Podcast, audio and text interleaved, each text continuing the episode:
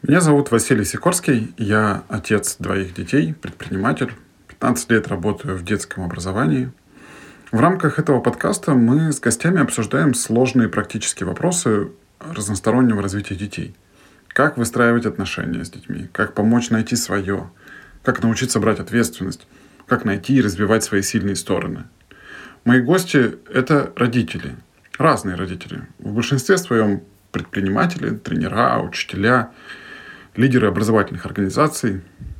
Быть хорошим родителем – задача не из легких. Быть родителем, живя полноценную собственную жизнь, еще сложнее. Цель подкаста – разобраться в многообразии возможностей, которые окружают наших детей, найти работающие принципы и инструменты, которые позволяют родителям растить счастливых детей в современном мире.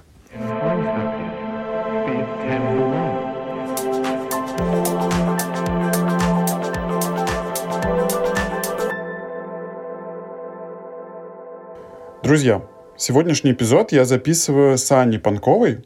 Она удивительный человек, которым я искренне восхищаюсь. У нее четверо детей. Все дети находятся на домашнем обучении. Она руководит собственной компанией, которая представлена в нескольких странах и занимается продажей IT-оборудования. Последние 9 месяцев Аня со своей семьей живет на Бали. До этого жили в Москве, в Питере. Короче говоря, разговор получился очень интересным, очень насыщенным, и я получил огромное удовольствие. Искренне рекомендую послушать до конца. Всегда прав тот, кто готов на себя брать ответственность, что бы то ни было. Общество просто по умолчанию считает, что женский труд, он ну, не особо-то и труд. В моей и нашей жизни понятие общественное мнение или прочее, его вообще не существует. Выбросить и забыть. У меня муж остался на три месяца с раннего утра до позднего вечера, одному ребенку полгода, другой два года. Я каждое утро просыпалась с того, что если я не принесу денег, то, в общем, нам жрать будет нечего, платить за квартиру нечего и так далее. Ты берешь свою цель, и свои ограничения, что хорошо, что плохо, и строить жизнь только исходя из этого. Мы хотим выстроить системный международный бизнес. Мы хотим челлендж, сможем ли мы это сделать в мире. Женщина для мужчины дает цель, а мужчина для женщины дает ей возможность поверить, что все возможно. Мы хотим им показать, что мир разный, показать, что пути к счастью и к жизни разные могут быть. Мы работаем, они учатся, мы друг друга видим только по выходным, и все, мы так не хотим. А, быть семьей – это очень большая работа. Мы строим счастье семьи целиком и каждого внутри семьи в отдельности. Вот это наша цель. Аня, привет. Слушай, расскажи, пожалуйста, для начала о себе. Хорошо. Про меня.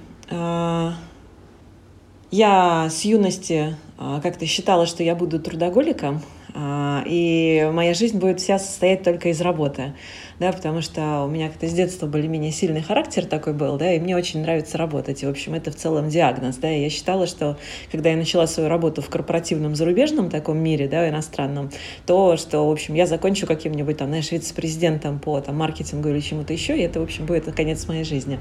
Но все сложилось совершенно иначе, потому что когда я была беременна первой дочкой, то э, у меня очень плохо беременность проходила. Я три месяца без остановки лежала в больнице. А женщинам, знаешь, есть такая штука, что женщинам Токсикоз. вообще нельзя... Угу. А, да нет, в общем, у меня кровотечения просто а, были. Угу. А, и женщинам нельзя иметь свободное время, потому что женщины себе начинают выносить мозги. Да? И я тогда поняла, что, в общем, наступает ночь, и мне надо чем-то заниматься. Я начала привозить э, то есть я решила заказывать для ребенка вещи из США, знаешь, типа симпатичные, хорошие. Меня это успокаивало, знаешь, типа все будет хорошо. А потом привезла себе, потом привозила друзьям, потом у меня лет шесть был а, интернет-магазин по продаже брендовых товаров, а, параллельно с тем, как а, вырастали дети. И для меня это тогда показало, что Черт побери, я всегда думала, что единственный способ быть успешной – это работать в какой-то крупной компании, желательно зарубежной, да, и это как бы ты счастлив становишься, и доход хороший. А выяснилось, что там спустя год, как у меня родилась дочка, я вышла на тот же самый доход, при этом я всегда была со своей дочкой, я видела там весь ее рост, который есть, да, я общалась с многими интересными людьми, которым я продавала товары, и для меня тогда был вообще слом, я поняла, что может быть другая жизнь, где ты сам управляешь своим временем, и при этом тебя никто не ограничивает, да, но у меня, тем не менее, был, знаешь, такой mindset, что а, свой бизнес – это когда ты работаешь, да, и если ты крутой, то ты, в общем, делаешь, типа, классный доход, да, и, в общем, это было мое мышление. А в то же время а, мой муж, он а, очень аналитик, да, такой неплохой, и он занимался реструктуризацией бизнес-процессов а, крупных заводов таких, знаешь, прям постсоветских, да, таких.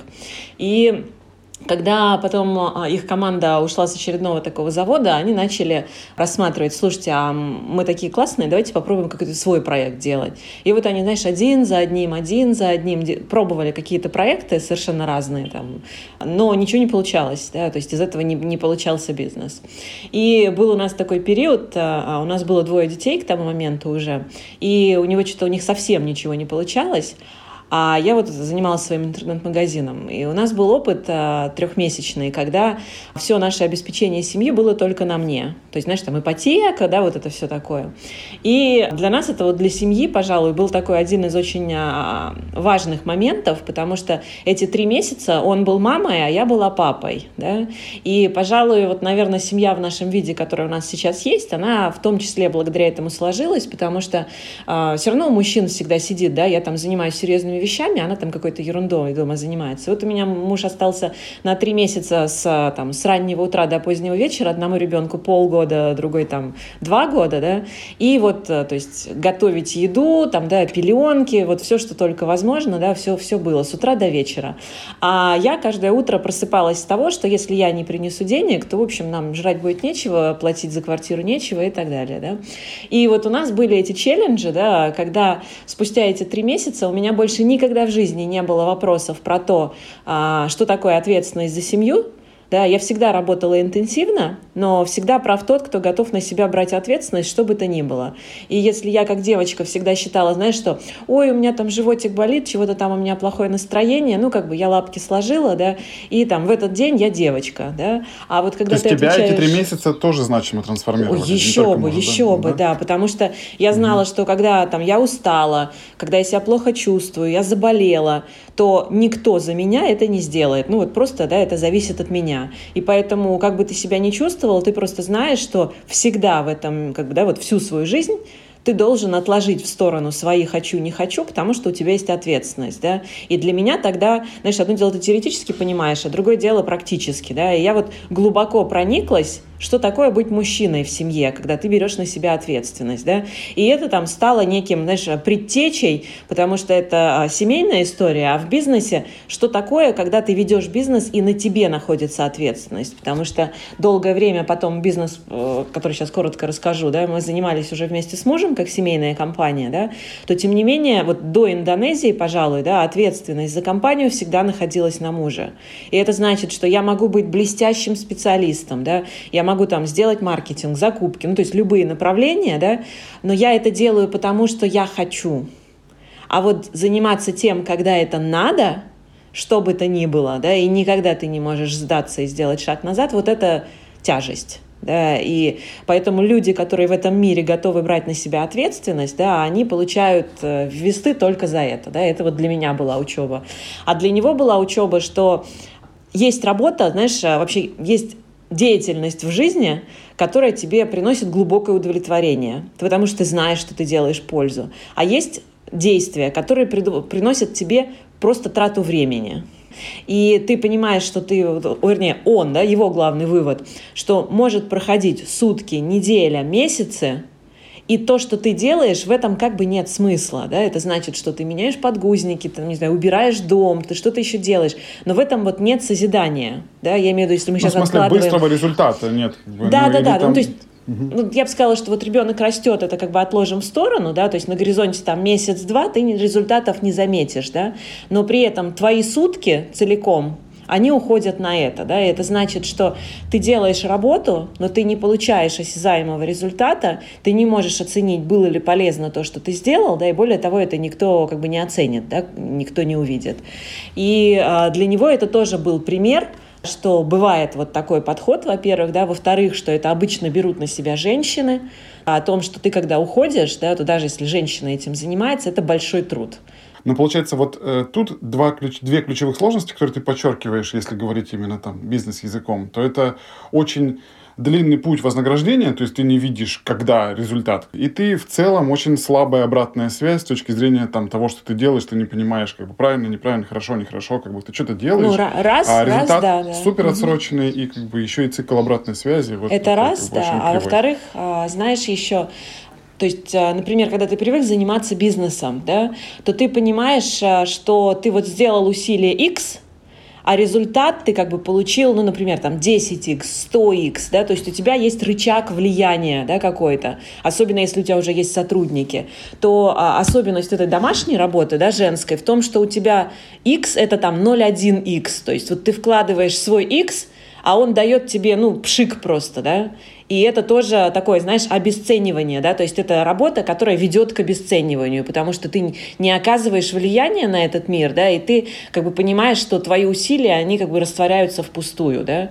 У меня в целом, знаешь, это часто в жизни были проблемы с э, обесцениванием себя. И поскольку все-таки там э, вопросы семейные чаще всего на мне были, то вот с того момента, когда он это прошел, да, то есть, во-первых, он больше никогда это на меня не перекладывал, и это значит, что чем бы он когда когда-либо не занимался, то у нас там как минимум 50-50 делится все в семье, а, а зачастую он готов на себя брать гораздо больше, да, просто потому что он через это прошел, и он понимает, да, что это, ну, такое, да, тяжелый все равно опыт. И дополнительно, да, это а, выровняло наши с ним отношения, да, потому что любые там решения, действия, слова, его просьбы, которые я когда-либо после этого слышала, они по умолчанию имеют, знаешь, как бы стопроцентный приоритет. Что вот если он ко мне обратился с просьбой, не знаю, там, чего угодно подстраховать, сделать и прочее, значит, я иду и делаю. Если мне что-то не нравится там, или как-то еще, просто потому что я знаю, на что он идет каждый день, и он имеет право. Поэтому я не ставлю под вопрос. Это и, в смысле до этого было или в целом? Ну, скажем так, у нас в целом всегда были партнерские отношения, да, но угу. после этого опыта для нас это вот семейный водораздел, да, такой был. Угу. И это в целом в обратную сторону, да, работает, потому что, а, то есть, например, у нас был период, когда там я опять много с детьми была, да, а, и я устала, да, и я говорю, слушай, я устала. Он говорит, все, если ты устала, ты вот просто открывай Google Maps, выбирай, куда ты едешь в отпуск, да, уезжай на днях, там, любое время, которое тебе нужно, я подстрахую, вообще не переживай, да. И я уехала, сама там съездила, да, мне никогда вопросов, я имею право. Да, все устали на выходных, даже сейчас, да, возникает, я говорю, Слава, я на, пол, там, на полдня я уезжаю. Он говорит, все окей, все, не волнуйся. И он тоже устал и как-то еще, но если я прошу, значит, мне это надо, да. Просто потому что, опять же, тот опыт он поставил, как бы, да, он знает, что если я обращаюсь с просьбой, то я понимаю все то, там, на что он идет, как он устает, чего ему это стоит, но я все угу. равно считаю это важным. Понимаешь, да? Все, понял. То есть, получается, по сути, вот эти три месяца, помимо того, что ты проговорила, вот они такое как бы сильно повысили доверие решениям друг друга, потому что каждый побывал в шкуре, ну, своего партнера, по сути. Я полностью разделяю относительно того, вот как выглядит э, материнский труд и позиция вообще как бы женщины в семье. Вот вопрос, когда вы внутри семьи окей, увидели друг друга как бы по-другому или прочувствовали даже, наверное, друг друга, а с точки зрения вот некого общественного восприятия. То есть, на мой взгляд, зачастую ведь даже не столько как бы, ну, именно партнеры не до конца понимают друг друга, хотя это тоже супер значимая история. А вот, ну, общество просто по умолчанию считает, что там женский труд, он, ну, как бы там ну, не особо-то и труд. Я тебе скажу, что то есть, ну, вот в моей и нашей жизни, да, понятие там угу. общественное мнение или прочее, его как бы вообще не существует, да, потому что есть на английском фраза такая screw it, да, угу. ну, типа, выбросить и забыть, да, не имеет значения вообще. Ну вот, слушай, это прикольно. Вот, что ты, вот у тебя так было всегда, говоришь? Ну нет, не наверное, да. То есть я бы сказала, что вот, наверное, тогда как раз вот про период, который я говорю, когда вот я это перехватывала, да, наверное, это то тоже, что меня освободило от этого гнета общественного мнения. То есть меня общественное мнение, пожалуй, как-то вообще никогда, да, не, не, не беспокоило. А вот даже, например, близкие люди, то есть там, знаешь, моя мама, мои подруги, да, вот такое, то это, пожалуй, все равно я была вынуждена с этим считаться. И во многом я бы сказала, что это зло. То есть если предполагать, что они тоже были отражением общественного мнения, да, то это самое злое, что можно вообще делать.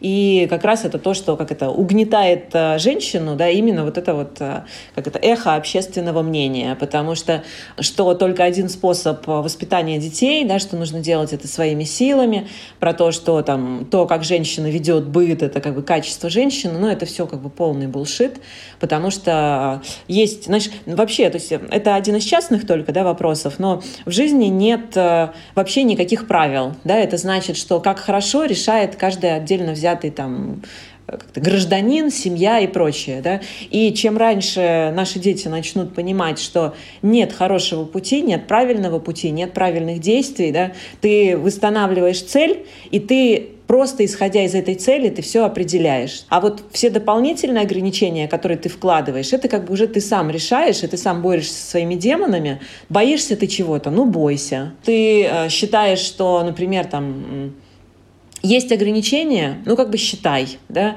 это каждый из нас остается вот в плену своих демонов и тараканов, да, которые есть. Но э, если мы на детей, да, говорим, чем раньше мы поймем, что, во-первых, общественному мнению и всем остальным плевать на каждого взятого гражданина, да, ну вот вообще все, с кем ты общаешься, им всем на тебя плевать. Есть маленькое искажение этого, когда мы говорим про совсем близкий круг, там какие-то, знаешь, кровные родства, кому повезло, какие-то дружеские, да, но в целом все равно мы живем в мире эгоистов, люди, которые исходят из исключительно своих интересов. Поэтому если у нас дети с самого раннего детства будут знать, что их жизнь — это их ответственность, даже родители не несут ответственность за их жизнь. И если они будут принимать решения, исходя из своих пониманий, исходя из своей цели, то дальше встает вопрос, что родители да, дают им в качестве понимания вот этой цели. Это уже как бы другой да, вопрос настроить компас. И ограничивать нас должны только наши понятия о ценностях, да, которые идут там из семьи частично, да, ну и дальше как дети это формируют. Вот ты берешь свою цель, и свои ограничения, что хорошо, что плохо, и строить жизнь только исходя из этого. Потому что если ты вот в это вот уравнение, да, цель и там, твои ценности, впускаешь что-то еще, то вот это тогда начинается несчастье, да, Слушай, и прочее Ань, остальное. Прям ты, да. я записываю, чтобы как бы поуточнять там по некоторым вопросам. Я очень с тобой согласен по тому, что ты говоришь. И по поводу правил не существует, и по, по поводу ответственности. Тут скорее, знаешь, под общественное мнение подразумевая, естественно, там не тетеньки, которые в магазине осуждающие на тебя посмотрят, а скорее некая такая прошивка мозга, которая существует, исходя из того, что вот что правильно, что неправильно. Ну, то есть вот как-то оно формируется за предыдущие, там, не знаю, 20-30 лет у женщины. И тут общественное мнение, оно не вовне, а внутри тебя, как-то зашито, исходя из того, вот, что ты воспринимаешь, что ты должна, не должна, как бы, и вот эти вот внутренние метания. А хороша ли я, как я измеряю сама себя и так далее. И вот с этим, вот, мне кажется, борьба, ну, по крайней мере, мне субъективно кажется, что Ну, давай я тебе подскажу, чтобы, чтобы стало понятно. А, давай такая предыстория, да.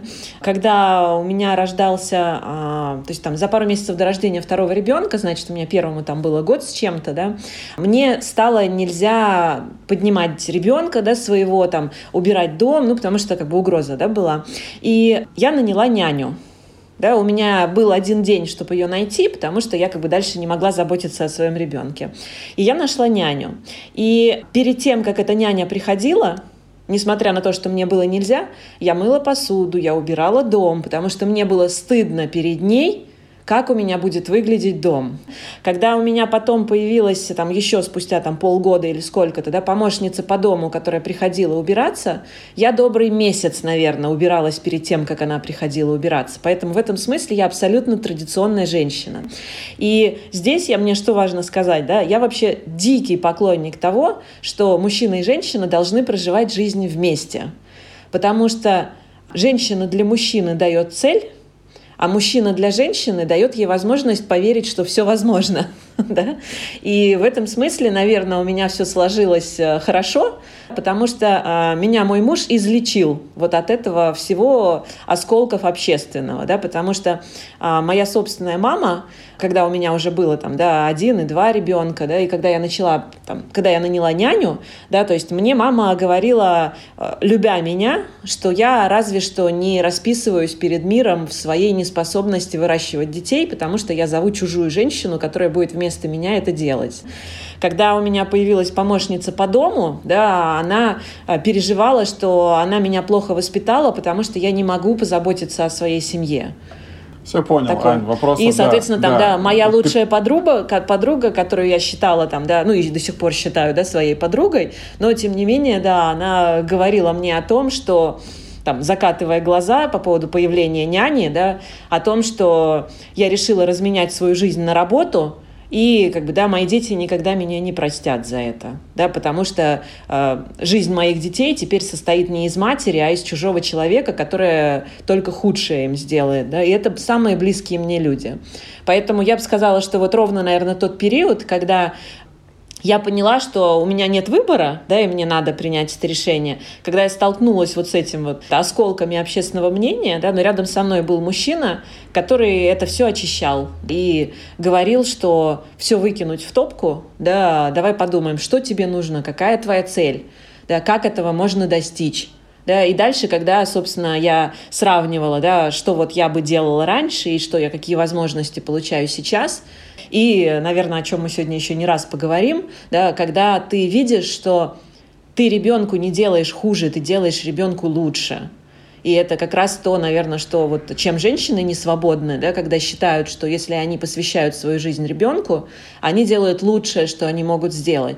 А на самом деле они делают худшее, что они могут сделать. Потому что если женщина свободна от быта, способна заниматься чем-то еще, кроме этого, Потому что как раз вопрос, да, если женщину из этого вытаскивать, типа, а кто я, если я не домохозяйка, да, то вот если женщина хочет и она может, и есть рядом мужчина, который ее из этого способен вытащить, то отсюда начинается семья, в которой дети могут расти свободными и личностями. Слушай, Аня, как же ты да. права, тебе нужно, я не знаю, насколько много ты выступаешь где-нибудь со своими подобными штуками, прям на сто процентов разделяю.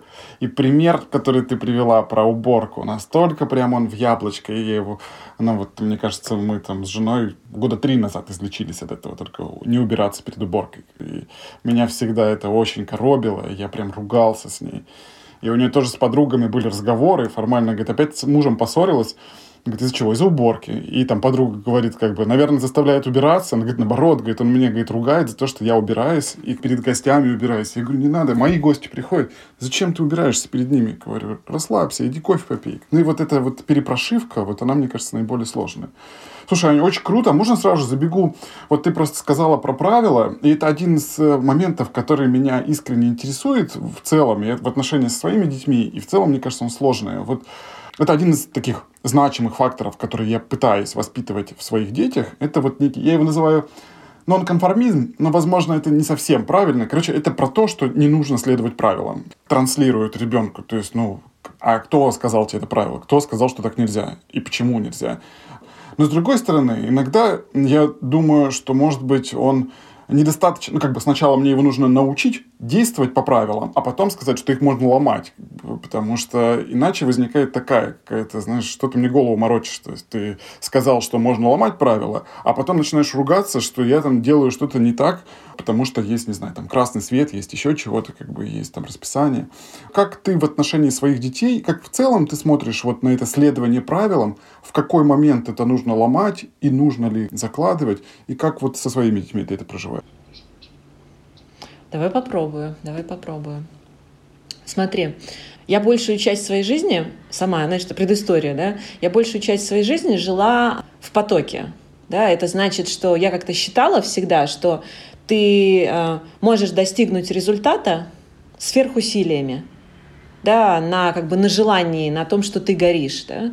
Но моим самым главным разочарованием в жизни стало то, что я ошибалась. И я большую своей жизни часть прожила неверно да, в этом. А, это особенно хорошо понимаешь, когда ты начинаешь выстраивать системный бизнес. Потому что ты никогда не сможешь выстроить бизнес на сверхусилиях. И а, для меня открытие жизни, что если у тебя есть цель, к ней можно дойти только маленькими шагами. Знаешь, это танк-стиль, да, такой называемый. То есть тебе надо знать, где цель, тебе надо правильно понимать, где ты находишься, какие у тебя есть ресурсы, проложить дорогу от того, где ты сейчас, и делать это распределенными усилиями. Потому что если ты надорвешься, тебя любой другой обойдет, кто вот в этом стиле работает. И Наверное, что-то подобное я сейчас попробую объяснить с точки зрения воспитания детей. А, первое, значит, а, а, у нас в семье самое важное – это цель. И мы детям с самого раннего возраста объясняем, что, во-первых, если нет цели, то нет дороги. Да, если ты не знаешь, куда ты идешь, ты не знаешь, ты как бы вообще придешь, ты, где ты окажешься, да, ты то делаешь или не то. И Поэтому, если мы исходим из цели, то дальше а, большая часть нашей жизни, она будет состоять из достижения целей, каких бы они ни были, там, не знаю, прочитать книгу, получить пятерку, быть счастливым, а, построить семью, ну, то есть вот что бы то ни было, это как бы цель, да, если ты живешь без цели, я вот лично, ну, то есть наша семья не понимает, да, что такое без цели находиться.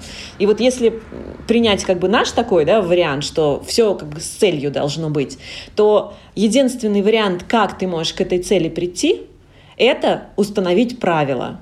То есть, если нет правил, то не построить дорогу, по которой идти. Да, это значит, что непонятно, знаешь, а нужно ли идти только к цели? Потому что если ты поставил цель, то у тебя появляется правило номер один. Да? Все, что ты делаешь, должно быть направлено на достижение цели. Если этого нет, ты теряешь как бы фокус. Да? И получается, что вот в нашей концепции, когда ты движешься к цели, правила нужны для того, чтобы сфокусировать твое внимание. А управление — это в целом да, для профокусирования внимания. И тогда, если мы говорим про детей, то а, никакая семья не может существовать без правил. Потому что одно из основного в воспитании и взращивании детей – это сфокусировать их внимание на том, что дает результат. То есть, опять же, результат бывает разный, да. То есть, если ты хочешь ребенка научить кушать самостоятельно, тебе надо сфокусировать его на то, что вот эта ложка, вот эта еда, и вот технология, как ты это делаешь. Если речь идет о том, что ты хочешь а, научить, чтобы ребенок, например, а, научился играть сам, да, а не висел на матери, если мы там еще один, да, какой-то, то есть тоже правило, да, то есть ты должен его научить.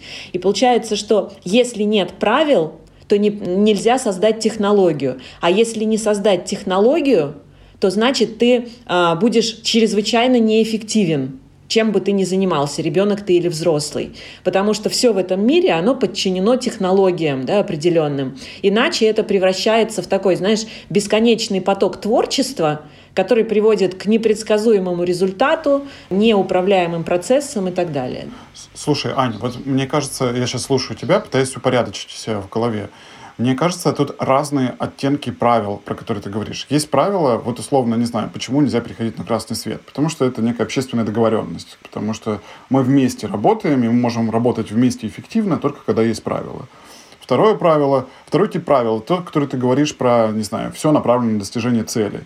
Это скорее некий такой как определенный упроститель для тебя самого, который позволяет тебе там механически как бы более эффективно действия совершать. То есть это даже я бы не совсем правилом назвал бы, а какой-то техникой эффективности, знаешь, вот. Э, а правило про правильно, как, например, не знаю, есть, это вот вроде как больше такое про технологию или про алгоритм вот, еды. Да? И... Давай сейчас попробую, да, я тебя поняла. Ага. А, ну, первое, ты, ты уже понял, что тебе надо будет меня фокусировать, если ты хочешь от меня что-то конкретное получать, да? Я вот про первые правила. Про первые правила, которые, то есть я хочу их избавить от общественных э, догм каких-то, которые непонятно на чем фокусируются. То есть, условно, про техники и эффективность, это как-то, ну, мне более-менее понятно. Хорошо, а вот условно, давай, в какой давай момент включить да. вот эту угу. штуку, да, вот поделись Смотри, этим. значит, первое, да, то есть первое, поскольку дети у нас, э, знаешь, это как, это обучаемые системы, значит, ты начинаешь угу. с простого и усложняешь, да. Этап номер один, дети должны принять, что правила есть когда они еще не задаются вопросами а, более сложными. Да? То есть для того, чтобы семья была эффективной, для того, чтобы мы были дружными, для того, чтобы семья была безопасной, и для того, чтобы в ней были еще дополнительно счастливые родители – как следствие будут счастливы дети, мы сначала добавляем правила к семье. Например, да, у нас а, бессмысленно там, знаешь, кричать, ругаться, там что-то еще, да, у нас все решается в диалоге, да, поэтому правило номер один, если ты начинаешь там кричать, орать, капризничать и прочее, да, то ты либо сам уходишь там в какое-нибудь отдаленное место комнаты или квартиры, да, и обдумываешь свое поведение, либо если ты забыл об этом, то тебя туда отводят. Ты сидишь, успокаиваешься, приходишь назад, готовый к диалогу. Поэтому правило номер один, все проблемы и недовольства мы решаем в диалоге, причем начиная там с двухлетнего возраста. Тебе что-то не нравится, ты объясняешь, что тебе не нравится, потом выслушиваешь родителей, и потом мы находим решение. Да? И если ребенок способен нам объяснить, и мы говорим, ну слушай, ты прав, пожалуй, то мы занимаем его сторону или меняем правила. Да? Поэтому первое правило — это там диалог, да, который есть. Дальше это правило, которое ребенок понимает, что есть режим дня. И режим дня, он никогда не ставится под вопрос. Это значит, что там, если есть дневной сон, то он есть, это мы не спорим. Ты можешь спать, ты можешь не спать, но он есть. А вот какие-то такие базовые вещи. Дальше, если родитель ему показывает, например, там, я занят, не подходи, жди да, то ребенок приучается к тому, что он там стоит и ждет. И он либо подойдет, когда родитель освободится, да, либо просто как бы когда родитель прекратит. И дальше, если ты хочешь начать что-то говорить, когда другой разговаривает, там, например, да, ребенок говорит, папа, можно я тебя перебью, причем там с двух лет. И это как бы выстраивание личных границ. Они не переступают наши, мы не переступаем их. В раннем возрасте ребенок не может ставить под вопрос правила, поэтому это остается на совести родителей. Какие правила? Они должны быть основаны основополагающими. Те, которые про безопасность и про структуру семьи, да, чтобы семья была как, там, как механизм да, дееспособна. Дальше, когда у ребенка появляется возможность вернее, готовность к диалогу, у него появляются свои мысли. Обычно это там в целом, вот при таком подходе от двух до трех лет, как только ребенок может говорить, он уже что-то начинает в этой системе говорить. Да? И тогда, тогда начинается проверка этих правил на их внятность, потому что все правила должны быть честны, относительно всех участвующих в этих правилах, да, и значит у тебя как раз начинается вот проверка вот этих общественных, наверное, про что ты говоришь, потому что а, ребенок начинает задаваться вопросом, почему, да, например, мой руки перед едой, а почему? И вот это вот, знаешь, правила легитимны тогда, когда они проходят проверку, там, знаешь, это как пять почему, да, есть такая методика. Вот если правило можешь ты внятно ребенку ответить почему пять раз, и ребенок после этого принял, то значит правило верное. Да? И в целом именно вот при такой проверке этой пять почему вылетают почти все общественные правила. Слушай, понял? Давай к другим вопросам перейду. У меня прям много, и я боюсь, что я э, могу много не успеть. На самом деле все началось с того, что ты про себя начала рассказывать, и мы с тобой так перепрыгнули в этот. А, да, расскажи да, немного да, вот сейчас угу. про семью, просто чтобы понятно было. А у тебя четверо детей. Да, а, у нас четверо детей. Младшая Алиса, ей 4 года. Потом младший сын, его зовут Ярик, ему 5. Сыну 9, его зовут Влад. И старшая дочка, ей 11, это Оксана. Угу. Слушай, а теперь расскажи, пожалуйста, вот э, с точки зрения географии вашей. Вы, насколько помню, в Питере жили, потом в МСК, а сейчас в Индонезии, да? Да. Мы жили в Санкт-Петербурге. А, мы начали где-то каждые два года переезжать внутри Санкт-Петербурга. Ну, типа, живем в городе, потом живем за городом, потом живем в другом за городе. Нам это очень понравилось. Мы поняли, что мы вообще как бы да, долго жить на одном месте это неинтересно, потому что в жизни можно много чего увидеть, если мы себя к одному месту привязываем, это прямо это, это грусть. И есть очень много хороших мест. И вот сначала, в общем, наши перемещения по миру, они примерно соответствуют нашему как бы пониманию размера мира. Да? Сначала мы мыслили границами одного города и перемещались в рамках него. Потом мы на полгода переехали в Америку. Ну, это переехали сложно говорить. А, мы а, изучали там бизнес, рассматривали, хотим ли мы открывать бизнес в США. А, решили там родить вот младшую дочку как раз и там провести вот эти полгода. Это был наш первый такой опыт глобализации, да, который в целом, наверное, так положил основу тому, что стало понятно, что не а боги горшке. Это был 2018, получается. А, мы прожили там полгода, вернулись а, в Россию. Там я приняла решение, что у меня, получается, дочке было вот там 3-4-5 месяцев, да, и там приняли решение о том, что мы хотим в нашу жизнь а, международную повестку добавлять тем или иным образом. Пока мы были в Штатах, я пыталась поступить на Executive MBA в Стэнфорд, ну, в общем, мечтать не вредно, да, я не поступила, предсказуемо, естественно, да, но тогда я подумала, что можно что-то другое найти, начала смотреть в России, что есть, мне ничего не понравилось, пошла смотреть э, международные вузы, нашла Гонконгский технологический университет, который есть, да, в котором в том числе э, в Ембе мой муж был там, да, за года четыре до этого, и на этом сайте я обнаружила Сколковскую программу, которая вместе с этим вузом делалась, и она была очень глобальная, международная, да, там все модули в разных странах почти. И, собственно, я приняла решение, и когда я возвращалась в Россию, я вот сразу пошла на эту программу, это был 18 год. И это то, что, пожалуй, для нас, вот для семьи добавило эту международную повестку, стало понятно, что ранее мы поняли, что мы, в общем, вроде как неплохо по российским меркам да, себя ощущаем там и в плане бизнеса, и в плане там семьи, и мышления. А в США мы поняли, что, в общем, эта страна ничем не отличается от нашей, да, и, в общем, все то же самое. Ну да, конкуренция больше, а но и рынок жили, больше. Да? Нет, ага. мы во Флориде были. И а, дальше, то есть я была в Сколково, и мы начали а, задаваться вопросами целей то есть, а что мы хотим? У нас к тому моменту было уже, наверное, года четыре нашему бизнесу. И, то есть, это был бизнес, который мы строили, не будучи бизнесменами. То есть, вот как могли, так и строили. Да? И уже стало понятно, что сделать, а, знаешь, как это, запустить бизнес и выстроить бизнес – это совершенно разные вещи. А вот выстроить бизнес мы не умели, и никаких инструментов не было. И Сколково, я думала, что мне этому поможет, да, но на самом деле не помог. Да? То есть, это не та программа для этого была. И мы дальше искали способы, да, нашли технологию управления, ее выбрали, да, и вот уже там года два без остановки ее строим. И когда мы эту задачу ставили, нам стало понятно, что если мы научимся выстраивать бизнес, то нам нужно делать это международным. Потому что нам очень нравится путешествие, но когда у тебя большая семья – и свой бизнес. Это антипутешествие. То есть, наверное, у кого-то это получилось, у нас это не получалось. Да? У нас все время выжигает работа, и куда-то выехать со всеми детьми, это в какой-то подвиг превращается, а хочется как-то отдыхать, когда ты не работаешь.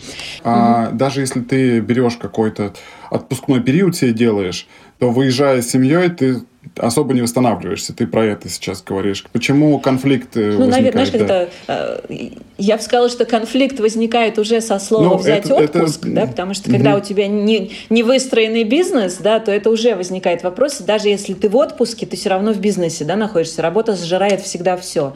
Дальше, если ты уезжаешь куда-то, то сам как бы отпуск с четырьмя детьми, особенно когда там, ну, у них разница маленькая, то это превращается в такое, да, то есть, ну, все равно у тебя а, то есть, с одной стороны, поскольку у меня есть склонность да, к тому, что вот надо за единицу времени как можно больше всего сделать, да, и ты возвращаешься еще более выжатым, потому что ты получил много впечатлений, да, очень здорово, но ты все равно не отдохнул. И тогда получается, что вот этот вот отпуска, концентрированный. Это не наш путь. Ну, то есть нам это не давало ощущения радости. Хочется регулярно куда-то выезжать, там, на два денька, например, да, куда-то. Но, опять же, с детьми это как-то, ну, неудобно. И получается, что ты либо со старшими уезжаешь, либо только с мужем, да, но это Хорошо, не решает задачу объединения всей семьи. С четырьмя да. я не представляю. Да, ну окей. вот, вот. Угу. И мы решили, что, знаешь, как это на английском, there should be a better way, да, что как-то это можно выстроить. И мы начали пытаться структурировать, знаешь, опять вот мы такие, окей, какие у нас цели, да? Мы хотим выстроить системный бизнес, раз. Мы хотим выстроить системный международный бизнес. Мы хотим челлендж, сможем ли мы это сделать в мире то есть в другой стране. Дальше. Мы хотим иметь возможность отдыхать со своими детьми. Мы хотим при этом сохранить возможность видеть, как они растут чтобы они это делали. То есть мы работаем, они учатся, мы друг друга видим только по выходным, и все, мы так не хотим. Помимо этого, мы хотим детям показать мир. Да, мы хотим им показать, что мир разный, показать, что пути там, к счастью и к жизни разные могут быть. Мы хотим себя расширить, потому что мы весьма квадратные с мужем, да, то есть у нас есть как-то вот что мы умеем, да, и в каких-то зонах мы совсем слабые, и мы хотим себя расширить, там, а, убрать какие-то там загоны, да, не знаю, свои, ограниченность какую-то свою.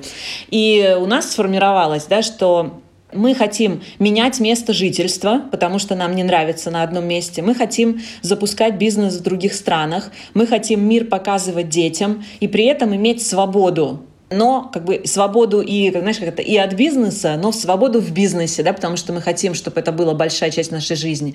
И когда мы это все скомпилировали, наверное, тут больше все-таки заслуга моего мужа, да, потому что я как-то потом готова отрабатывать, искать ресурсы, да, и делать возможным, а вот мечтать я как-то побаиваюсь, да, я все-таки шаблон, такими больше ограничениями могу мыслить. У него больше в этом смысле такое, что это все границы ставим мы только себе. И э, это трансформация трансформировалось в то, что мы будем запускать бизнес в других странах, а, в тех странах, где мы хотим жить семьей. Дети наши не будут учиться в школе традиционной, потому что мы не хотим больше, чтобы нас образование держало как якорь. А, и при этом а, мы хотим выстроить бизнес, который будет устойчив в дистанционном формате, при этом а, возможно к масштабированию на других рынках, и при этом, да, чтобы команда могла это вместе с нами тоже угу. запускать. И, соответственно, мы еще хотим, чтобы дети как бы прошли это, этот путь, да, эту часть жизни вместе с нами, видя как бы вот из первых рук, да, с чем мы сталкиваемся, когда мы хотим переехать в другую страну, что такое строить свой бизнес, что такое запускать бизнес в другой стране, какие у нас э, как бы для них, да, у мамы с папой, какие у нас есть слабости – то есть, когда ты приезжаешь в другую страну, там ты куча же тараканов, да, видишь своих, которые тебе Что сложно круто, даются. Да. Угу. Мы хотим, чтобы дети это Прям. тоже видели. Вот. И мы тогда, помню, а, когда вот сформировали это первый раз, то встал резонный вопрос, а, а где а что это за страны-то, которые, да? И мы сделали несколько пунктов. Первое, я сделала исследование для нашего бизнеса, мы продаем IT-оборудование.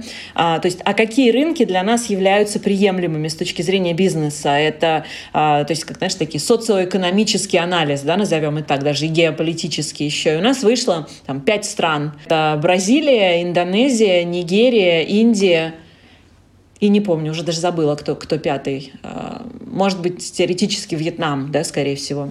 Вот, и это был список. Дальше мы открыли сайт такой э, Nomad Life или просто nomad.com, да, это цифровые кочевники. И там есть все страны мира, все там города мира. Ты выбираешь пункты, там 25 пунктов, по-моему, там да, безопасность, да. не знаю, отношение к женщинам, ну вот любые параметры, там экология. И мы выбрали для себя, какие для нашей семьи являются важными, их там, наверное, около 10 было.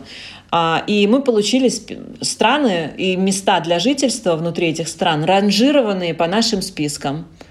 Мы нашли в них страны, которые были на хороших местах для бизнеса, да, и это была Индонезия. Слушай, понял, глубоко. Ну, то есть, получается, в первую очередь, а, мотивы прям супер понятно, да, и получается, там вышли от личных целей, каких-то таких глобальных, там, бизнес плюс семья плюс качество жизни и прочее, и говорите, если я не могу ездить в путешествие как бы, с семьей, то почему я не буду жить в путешествиях, как бы, ну, условно, находиться в другой стране.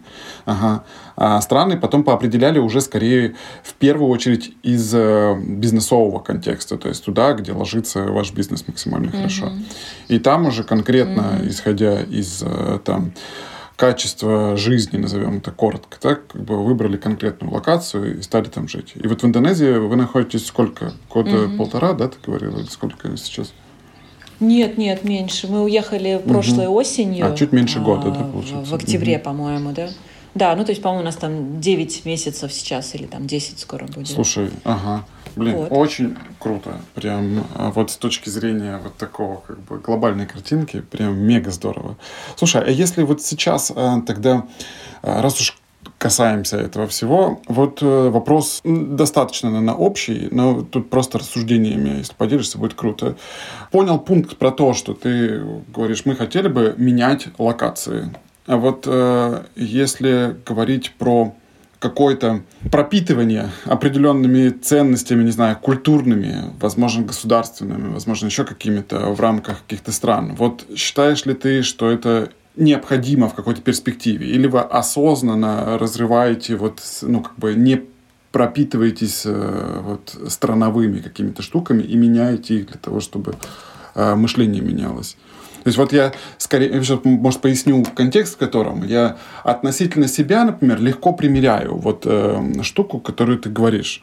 Относительно детей мне сложнее ее примерить, потому что, ну, все-таки там у меня есть какой-то там ценностный пласт, который так или иначе формировался в культуре РФ, и я думаю, как бы, какой я хочу, чтобы этот пласт формировался у моих детей такой как бы мультикультурный, чтобы много-много кусочков, которые в конечном итоге, либо все-таки нужно в какую-то страну их больше погружать, например, чтобы там, не знаю, культурный пласт какой-то страны, не знаю, будь то какая-то там европейская страна, не знаю, Китай, Америка, вот это, Россия. Как формироваться вот этот вот э, ценностно-культурный пласт должен, на ваш взгляд? И в долгосрочной перспективе нужно ли привязываться к какой-то стране? Если коротко, да, угу. я за выбор Да, то есть я за то, чтобы был выбор. Я, пожалуй, наверное, уже, да, как раз мы, получается, перешагнули. То есть я не понимаю, что такое как бы, культурный код отдельно взятой страны. Да? То есть мне это уже странно и подозрительно выглядит. Да? А мы живем как-то все на планете, да, и по большому счету, ну, плюс-минус, все равно мы во многом похожи. И разница, она не такая кардинальная, как может казаться, и, может быть, в этом и есть как раз открытие, да, когда ты в разных странах находишься, ты видишь, что, ну, по большому счету, все в целом одинаковые. Даже когда религии разные, то они все про одно и то же, потому что мы человеки, да, все хьюманы. Творчество происходит тогда, когда у тебя разное сталкивается. Поэтому я для детей, безусловно, за то, чтобы э, они увидели разные проявления, пусть даже одного и того же, и наполнили и впустили в себя то, что им нравится, близко или идет. Ну, то есть дальше уже это их будет выбор. Безусловно, я за то, чтобы когда ты находился там, в неком другом культурном коде да, или в традициях да, каких-то, то чтобы ты оттуда тоже для себя брал то, что тебе не чуждо. Есть регионы, где люди оказываются и понимают, что им здесь все чуждо. Там у многих, например, с Китаем таким образом, да, или с Японией. И тогда ты это воспринимаешь как, как в музей сходить, да, посмотреть. Это тоже обогащает, но ты не берешь для себя. Ты можешь оказываться в окружении, где есть многое, что тебе близко, и ты такой, так это же все родное. И это значит, что люди же даже внутри одной страны совершенно разные. Да? И поэтому, а, когда дети оказываются в а, ну давай так, в другом коде, да, там и, и религия, и культура, и общественное, да, все вместе, то они оттуда берут то, что к ним ложится, знаешь, как софт такой, да, что если предположить, что они у нас а, компьютеры, да, родились такие, и вот дальше они наполняются софтом, и потом становятся уже взрослыми. И вот за этот софт во многом, да, отвечают родители. Но родители отвечают не за тот, какой софт будет у ребенка, из какого софта они смогут выбирать. А какой софт они выберут, это уже всегда их выбор. И это как раз то, почему там да, в одной и той же семье могут быть совершенно разные дети, потому что ложиться на них да, разное – и поэтому, например, я сейчас, если из свежего опыта да, в Индонезии, то а, на меня это оказало уже глобальное прямо воздействие, потому что я, находясь здесь, считаю, что это я не знала, а это мой личный челлендж был оказаться здесь, потому что у меня очень а, ментальность такая пуши, да, то есть я очень, а, очень настойчива, как бы я бы сказала, даже за гранью настойчивой, да, я достаточно квадратна, да, вижу цель, не вижу препятствий, да, я могу быть достаточно там сухой, холодной. И вот э, там Индонезия, вернее даже Бали, да, это вот мой личный челлендж потому что в первый месяц я здесь э, дошла прямо до ручки, потому что мне здесь все не нравилось. Я не могла толком заказать продукты, да, я не могла общаться здесь с людьми, потому что я не получаю того результата. В чем это проявлялось? Ну, во-первых, во-первых, то есть, э, если ты начинаешь пушить, тебя все вообще игнорируют, с тобой даже разговаривать никто не будет, да. Если ты вдруг, э, то есть я голос не повышаю, но если на кого-то повысить, то с тобой вообще не будут иметь дело, потому что это оскорбление, да. Здесь совершенно другой уровень динамики людей. Здесь э, такая вязкая, очень медленная такая, да, среда. И если мне нужен отсюда результат, вот все, что мне в жизни когда-либо давало эффективность, здесь можно выбросить просто, забыть и выбросить. И учитывая, что вот я сейчас здесь строю бизнес, прям по-настоящему, да, строю бизнес, то я это воспринимаю как вот, знаешь, это э, кармическое возмездие, да, такое, которое дает возможность мне вырасти. И поэтому э, в меньшей степени, да, ну просто потому что они меньше сами по себе, но с этим сталкиваются и дети. Они видят другие ценности, да, у нас, например, вот здесь на вилле с нами живет э, семья, женщина, которая помогает нам как, э, ну, то есть ухаживать за домом, да, и делать нашу жизнь лучше. А, Ее брат, э, он как бы ухаживает за, там, за нашим садом, да, он помогает нам все ремонтировать в доме. И у них совершенно другие ценности прям совершенно другие ценности. То есть их деньги они не мотивируют, у них другое понятие о том, а, а, что такое хорошая жизнь, а, у них другое время, да, они по-другому на все реагируют, у них нет такого вообще понятия, знаешь, там вот злость какая-то, обида, вот они как дети, да, такие вот прям как, знаешь, священные такие Слушай, взрослые. Да, да, И но... у ну, меня, например, дети, да, об это, об это по-разному заземляются, да, потому что, например, старшая дочка Оксана, у нее больше, наверное, как у меня характер. И она прям, ее иногда прям ах, она прям их не любит, да, потому что вот они такие другие. Но она тоже видит, да, и мы помогаем ей видеть в этом ценность. Я ей рассказываю про то, как меня плющит, да, как мне это тяжело дается. Я ей показываю, как сейчас, там, да, спустя вот эти 9 месяцев, у меня никаких сложностей сейчас не возникает там с бытовыми аспектами, да, и я все, что угодно получу в нужное мне время, только другими способами. И сейчас она видит, как я это в бизнесе, да, то есть когда вот у тебя есть сотрудники, и ты можешь их испортить, компанию испортить, результат все равно не получить, либо ты можешь подобрать другой Ань, способ. Ну вот знаешь, это да. вот э, штука, я все пытаюсь, у меня очень много вопросов вот бизнесового толка, знаешь, я все пытаюсь как-то как бы их, э, ну, подавлять внутри себя. Вот, знаешь, получается по факту, как я тебя слышу, ну, например, я хорошо понимаю про то, что ты говоришь на Бали, условно там, я на Бали много не находился, в Тае много находился, и там точно так же, ну, то есть там не надо мне повышать зарплату, как бы понизьте мне зарплату, я буду меньше работать, я буду счастлив, как бы зачем мне вот ваши эти цели, мотивации и так далее. Вот это стандартное мышление, там, не знаю, не знаю, может быть, там не топового тайца, как бы, но в среднем. И вот получается, ты сейчас выбираешь путь, когда э, ты говоришь, я пришла, был супер челлендж, потому что как бы мой характер и натура вообще не бьется с этим всем. И ты говоришь, я все равно как бы найду способ всю эту штуку принять и научиться как бы вот в этих правилах побеждать как бы или достигать своих целей. Мне кажется в какой-то степени это как э, про, про усиление слабых сторон вот ты можешь играть на своих сильных сторонах, а в данном случае ты как будто выбираешь вот такая как бы, то есть у меня, э, я буду играть на тех сторонах, которые у меня не сильные. И в конечном итоге, ну там, усилю как-то те стороны, которые раньше мне не удавались. И вот тут э, вопрос для меня такой, скорее, исключительно субъективный, э, ну и личный. А вот ты выбираешь поломать как бы культуру или адаптироваться под эту культуру, почему не выбираешь поменять культуру? Ну, то есть, вот окей, Бали прям такой сильно не про тебя и вот не накладывается на твои а, личные вот сильные стороны. Почему как бы ты его пытаешься преодолевать, а, нежели как бы выбрать там, где это а у меня, у меня есть, есть к тебе совершенно ответ. Я не знаю, значит, э, наша семья очень любит настольные игры. И одна из э, важных для нас игр называется «Тигр и Ефрат». Слушай, Знаешь такое или нет? Настольные игры? «Тигр и Ефрат» нет, не знаю. В общем, я очень советую, да, концепция этой игры состоит в следующем. Это типа колонизаторов, да, то есть ты захватываешь территории, растишь свое государство, да, а потом, естественно, на этой карте находятся еще и другие игроки, да, которые заняты тем же самым. И как бы, самое главное — вырастить свою цивилизацию, да. Но особенность этой игры в том, что а, есть четыре вида ресурсов, и когда, и, ну, соответственно, ты развиваешься, и ты получаешь эти ресурсы. И выигрывает тот, у кого больше всего минимального количества ресурсов. То есть угу. вот есть четыре, а выигрываешь про баланс, да. И вот это вот это то, что мы э, взяли для себя с мужем как концепцию жизни, да, некую цель, так и сейчас делаем, вкладываем в детей. А, сейчас мир строится, ну как мне кажется, на сильных сторонах. Да, это значит, что я супер бизнесмен, но, возможно, у меня нет, э, то есть я не сумел построить рядом с собой семью. Да, либо у меня есть семья и бизнес, но я совершенно одинок, у меня нет друзей, у меня нет хобби, я не понимаю, кто я без семьи и без работы. Ну, то есть вот такое, да, то есть мы живем в мире искажений таких, по крайней мере, вот в западном, да, мире. И мы с мужем очень редко встречаем глубоко счастливых людей. И еще меньше глубоко счастливых семей.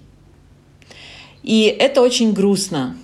Да, мы в целом а, всю нашу историю отношений личных и семейных мы строим счастье семьи целиком и каждого внутри семьи в отдельности. Вот это наша цель. Да, мы хотим быть счастливыми.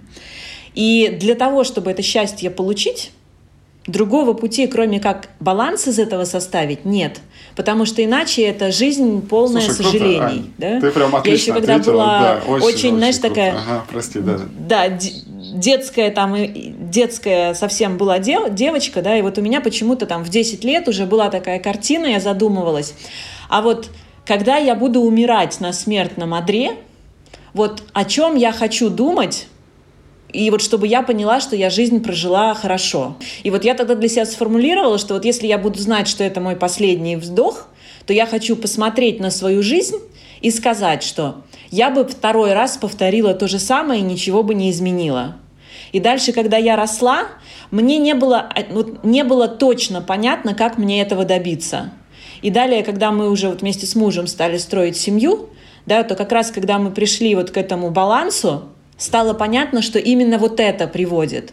Потому что если ты достиг многого в работе, ты будешь жалеть о том, что ты не сделал в семье. Если у тебя есть семья, ты будешь жалеть, может быть, о том, что ты не реализовался сам. Но если ты способен выстроить свои цели, мы это называем девятиборье, да, то есть это девять частей жизни, в которых ты можешь развиваться, да. Я менее системная, чем мой муж. Он ежегодно составляет э, план на год, по как майнд-карту, да, и план, что нужно за год сделать, чтобы как бы все сбалансировано, да, и бывает так, что ты понимаешь, что там вот за год там просело, например, отношения с родителями, и там тогда ты вырабатываешь план, а что ты должен сделать, да, потому что, возвращаясь вот к этим танк-стиль, да, или маленькие шаги, ты никогда не сможешь выстроить жизнь балансом, если ты не будешь это планировать и вводить правила. Это значит, что в целом ты должен составлять календарь там, года, месяца, недель. И, и вот в этот календарь добавить все то, что тебе нужно, потому что ты не сможешь вместить все. И люди, которые особенно увлекаются этим, да, то есть ты вот сейчас там увлекся работой, потом решил, а, бог с ним, я же тогда не занимаюсь семьей. И вот люди мечутся между этим. Так не получится, да. Поэтому нужно выдохнуть, принять, что все не получится, ты не сможешь быть блестящим, ну, вот на уровне там 10, да, например, максимум, по всему. И значит, нужно выяснить, на каком уровне ты будешь и сколько времени ты этому можешь уделить. Да, и дальше ты открываешь календарь, это тоже, знаешь, уже это то, что мы в бизнесе тоже делаем, да, ты пытаешься удержаться от этого. Но ты открываешь календарь, и у тебя есть неделя, у тебя нет больше, чем этой недели. И ты вот в эту неделю помещаешь все то, что ты хочешь получить. И если ты хочешь время с детьми, спорт, время личной жизни, там, отношения со своим партнером личные, бизнес – взаимодействия с родителями, с друзьями, то вот будь добр в рамках этой недели это распределить. И вот как раз, когда люди начинают вот это делать, люди начинают понимать, что, в общем, для того, чтобы реализовать баланс в жизни, нужно несравнимо больше планировать, и нужно приготовиться к тому, что ты точно будешь знать, что ты не сделаешь идеально. И этому мы тоже учим детей. Потому что в целом а, наше правило, да, то есть если мы сталкиваемся с чем-то в своей жизни, то есть мы хотим, чтобы дети это с нами проходили, то есть, ну, как бы на нашей жизни. Ух, Поэтому, слушай, да. прям... Вот знаешь, я иногда, э, я много слушаю сам подкастов, я люблю формат подкастов аудио, я думаю, зачем люди пишут как бы две-три как бы встречи, знаешь, как бы там какие-то вторая часть. Вот я сейчас тебя, я правда думал такой как бы перед встречей с тобой, ну что, у меня вот есть вопросы, я по ним пройдусь и так далее. Но ты настолько прикольно, вот какие-то аспекты, просто я просто не могу удержаться, чтобы не спрашивать тебя и не уходить ну, в сторону от них. Я полностью согласен про баланс. Мне кажется, он сильно дополнил даже в моей голове вот, ну, образ тебя, потому что ты как бы когда говоришь там, не знаю, про цели, про плюсики, как бы и так далее, ты выглядишь такая супер пуши, как бы супер, знаешь, такая, есть цель, как бы есть некая система, мы идем по этой системе, как бы ничего не существует больше, как бы про эффективность. А когда ты говоришь про баланс и про некий, как бы, адаптацию под Бали, то как бы ты раскрываешься с другой стороны совершенно. Что ты говоришь, да, я все это понимаю, как бы это просто инструмент достижения, как бы, но в целом глобальная история, она про счастье. Что ты думаешь вот относительно в целом института семьи, а, вот и его развития а, в будущем. Вот у тебя есть мега прикольный собственный пример а, семьи, детей, нечастый успех, на мой взгляд, по крайней мере, как со стороны считывается. Но, тем не менее, есть там как бы и статистические тренды относительно как, деградации института семьи, популистские тезисы относительно этого. Вот ну, как бы там какая-то реальность, не знаю. Э, что ты думаешь, какие у тебя мысли, вот что будет с семьей? Ну да, давай, давай попробую, да. То есть э, я считаю, что э, ранее, ну ранее это там, знаешь, и века, и там годы, да, ну то есть до этого момента, до там нашей текущей жизни, э, семья была необходимостью. Это значит, что это условие выживания. То есть вместе возможно прокормить, да, вместе возможно там отработать, вместе возможно да. вырастить детей, ну и так далее. Да. И я не сторонник того, что сейчас что-то там такое в социуме происходит, да, что типа поэтому люди отказываются. Нет, просто исчезают причины необходимости 100%. быть семьей. Угу. Да, то есть больше не нужно кормить, ты можешь сделать сам, да. И дальше встречается следующее. То есть э, я точно за семью, да, вопрос в том, что а, быть семьей – это очень большая работа. Вообще получить семью, суметь ее взрастить и быть еще счастливой семьей – это самый сложный труд, который есть, потому что это вовлекает в себя а, разных людей, которые должны быть не эгоистичными, а это не в природе человека находится, да, помимо этого надо преодолеть очень много сложностей в мире, где есть сейчас уже миллион разных вещей, которые делать гораздо приятнее и там проще. Да? И поэтому я склонна считать, что инструмент, э, вернее, как-то сам институт семьи, он будет разваливаться, потому что у него больше нет смысла, ну или он снижается, да, все меньше. А заниматься этим все сложнее, и все больше появляется инструментов и возможностей а, получить, а, ну такое, давай это назовем квази-счастье или квази-жизнь. И чем далее идет развитие технологий, тем все менее будет оставаться для этого основ. Потому что в целом, ну, очевидно, что когда а, начнется там виртуальный мир в полном своем объеме, да, то, но ну, это не только семью прекратит, да, и человеческие взаимоотношения вот, ну, в рамках офлайнового, да. И опять, э, то есть я никак не буду оценивать, хорошо или это плохо. Я за то, что э, мужчине и женщине вместе жить потенциально гораздо более эффективно, чем по отдельности. Да? Но, наверное, это всего лишь отдельный знаешь, такой аспект, так же, как вот я рассказываю о том, что в разных странах жить лучше, чем в одной. Поэтому, наверное, здесь даже вопрос не про семью, да, а вопрос скорее про а, про то, что, опять же, как дойти к цели, как выстроить баланс, и что одному это делать сложно.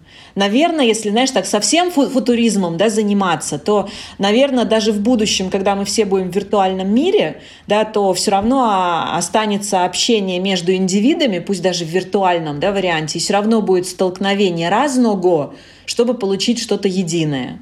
Если разваливается семья, возникает вопрос как раз, как воспитываются дети какие им устанавливаются цели. Да, поэтому, а, наверное, вот для меня, что обосновывает институт семьи, да, то это, знаешь, это может быть э, то есть это будет тут попахивать странными, да, наверное, вещами, но тем не менее, это для меня это про институт вечности, да, какой-то. Я не чувствую в себе силы сделать что-то в своей жизни, что впишет меня в историю человечества, там, как Наполеон, да, или кто-то подобный. А, но я точно знаю, что а, вот этот вот рычаг, помнишь, то есть вот для меня вот как раз рычаг, то есть ты делаешь усилия, и сколько ты получаешь результата. Вот я хочу, чтобы рычаг моей жизни был как можно больше. И вот в нашей семье это дети – да, потому что э, в детях мы понимаем, что они нам дают сразу там x10 этого рычага. Да? Слушай, Ань, и... тут э, вообще да. не про странности, но ты вот я даже... Ты знаешь, вот кусочек от Шекспира, что мы будем жить mm-hmm. на свете 10 раз, десятикратно в детях повторенных. И это ровно, я ровно так же мыслю. Ну, то есть дети — это да, возможность да. влиять на 500 лет вперед. Да? Без детей да, да, да. я ограничен по времени. С детьми я могу выстроить коридор как бы из ценностей, который сможет да, сделать да, как да, бы плечо да, огромное. Да, поэтому да, тут да. я вообще, это никак не странно, для меня это как раз... Вот, поэтому, да, поэтому, пожалуй, для меня институт семьи — это когда если в тебе внутри есть ценность, если рядом с тобой есть еще тот, у кого есть ценность, то вы друг друга усиливаете, чтобы ценности стало больше, и вот эти искажения, да, какие-то и слабости прикрыть друг друга. И ты начинаешь растить детей на основе своих ценностей, создавая улучшенное будущее, потому что мы начинаем на свою жизнь все-таки влиять, ну там, когда мы уже более-менее зрелые, да, и у нас уже есть некий софт, и у нас не хватает жизни, да, для того, чтобы его там, ну совсем уж как-то, да, прокачать, потому что мы скорее как бы в увядании неком, да, такой большей части находимся. И вот этот вот рычаг мы можем детям придать этого больше ускорения, да, и, наверное, если э, как-то незаданный тобой вопрос, почему почему у нас их четверо, да, потому что когда у нас их стало двое, и мы поняли, что мы как бы нач, нач, начали, вот мы только начали нащупывать технологию, да, каким образом можно получать удовольствие от э, жизни с детьми, насколько это увлекательное путешествие, когда ты начинаешь жить глазами своих детей, и ты им создаешь вот это будущее, да, что становится просто оскорбительным иметь там, например, не иметь детей одного или даже двух.